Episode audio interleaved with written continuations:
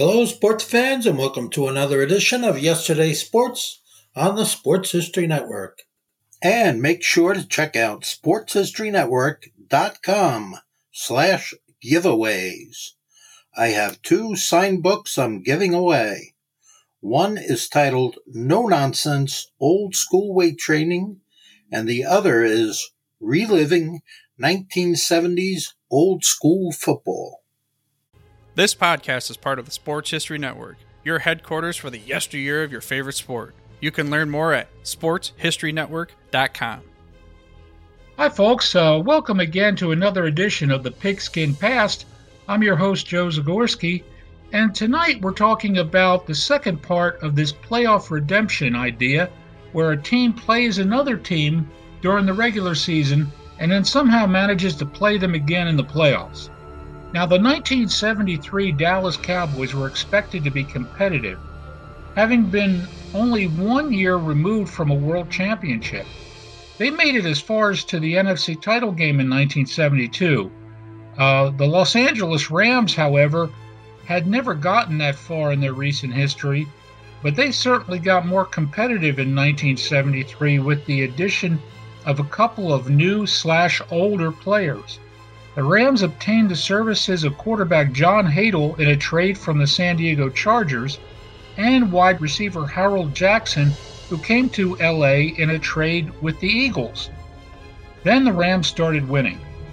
Both the Cowboys and the Rams uh, met each other in the fifth week of the 1973 NFL season. The Rams held a perfect 4 0 record going into that meeting, and Dallas owned a 3 1 record at that point in their schedule.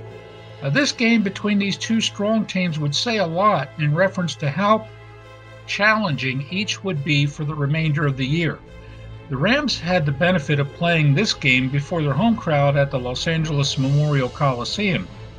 Not that such a locale really mattered, but the natural grass field surface can sometimes take a while for a team like Dallas to get used to because the Cowboys play their home games on an artificial surface. But if you thought that Dallas possessed more team speed than the Rams, you'd best think again. Los Angeles had one player who definitely showed off his speed to the Cowboys' defensive secondary. Harold Jackson was that player. He stunned Dallas by catching, get this, seven passes for 238 yards. His four touchdown receptions in the first half of that game boosted the Rams to what appeared to be an insurmountable 34 to 14 halftime lead. But true to their pedigree, however, the Cowboys came back strong in the second half, and uh, they did, unfortunately for them, commit too many mistakes overall, and they just fell short, losing to Los Angeles 37 to 31. Now, the Rams would lose only twice during the course of the 1973 regular season and the Cowboys rebounded from their loss in Los Angeles to post a 10 4 record uh, during their regular season, and that was good enough for the NFC Eastern Division Championship. As luck would have it, both of these teams would meet again in the first round of the NFC Divisional Playoffs in 1973. Now, one has to realize that back in that year, a team's record did not matter when deciding where a playoff game would be played. The only factor that mattered was where a playoff game was held the previous season. For example, the Washington Redskins played both of their 1972 postseason games at home. In 1973, they won the wild card, and they would play their first postseason game on the road at Minnesota because they were at home the previous year. So it was one year a year at home and one year a year away depending on what division you're in. Now, because of that, and because Dallas had played both of their 72 postseason games on the road, they were slated to be the home team in their 1973 playoff game versus the Rams, even though the Rams had a better overall record. Now, Dallas head coach Tom Landry had one major job to accomplish against Los Angeles, that being his team, his defense, had to at least slow down the performance of Harold Jackson. Remember those 238 receiving yards? He had to slow that down. The Cowboys could ill afford a repeat of that torching, and, uh, you know, the Rams really wanted to repeat it. Landry's defense managed to accomplish their mission as they limited Jackson in this playoff game to just one catch all game long. Uh, in fact, this second meeting greatly resembled the first meeting, only in reverse. It was Dallas that jumped out to a big first half lead, 17 to nothing. Then the Rams came back strong in the second half. Uh, the score stood at 17 to 16 late in the fourth quarter in favor of Dallas when Cowboys quarterback Roger Staubach spotted rookie wide receiver Drew Pearson running a deep down and in pattern.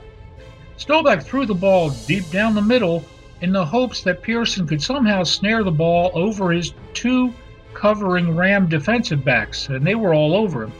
Somehow, someway, Pearson did manage to grab the ball, and an even more fortunate occurrence happened less than a second later when the two Los Angeles defenders who were covering Pearson fell down after leaping in the air in their attempt at knocking down the ball.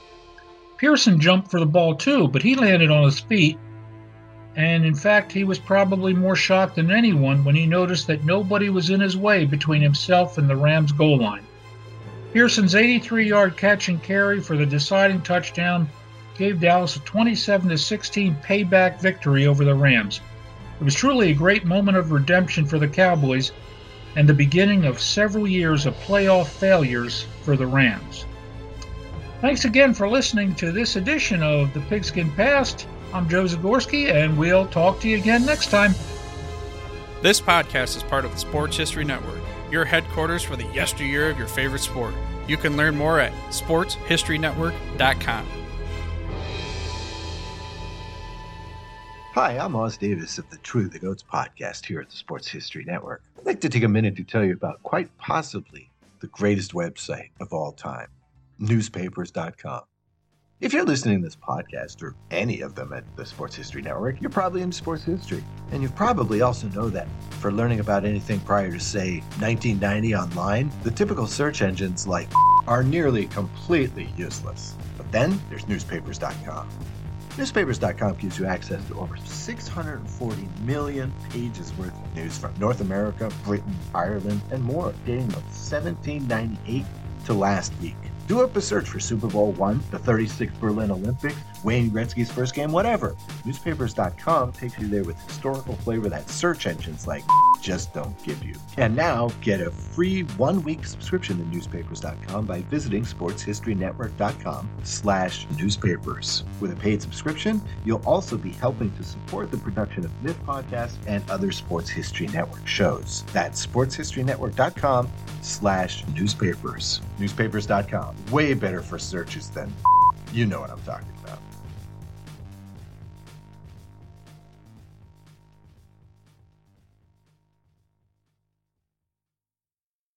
Hey there, sports history fan. This is Arnie Chapman, aka the Football History Dude, and I wanted to thank you for stopping by to listen to another episode here on the Sports History Network.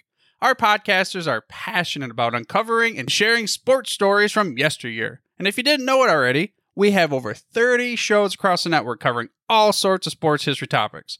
In fact, here's a glimpse into one of our awesome podcasts here on the network.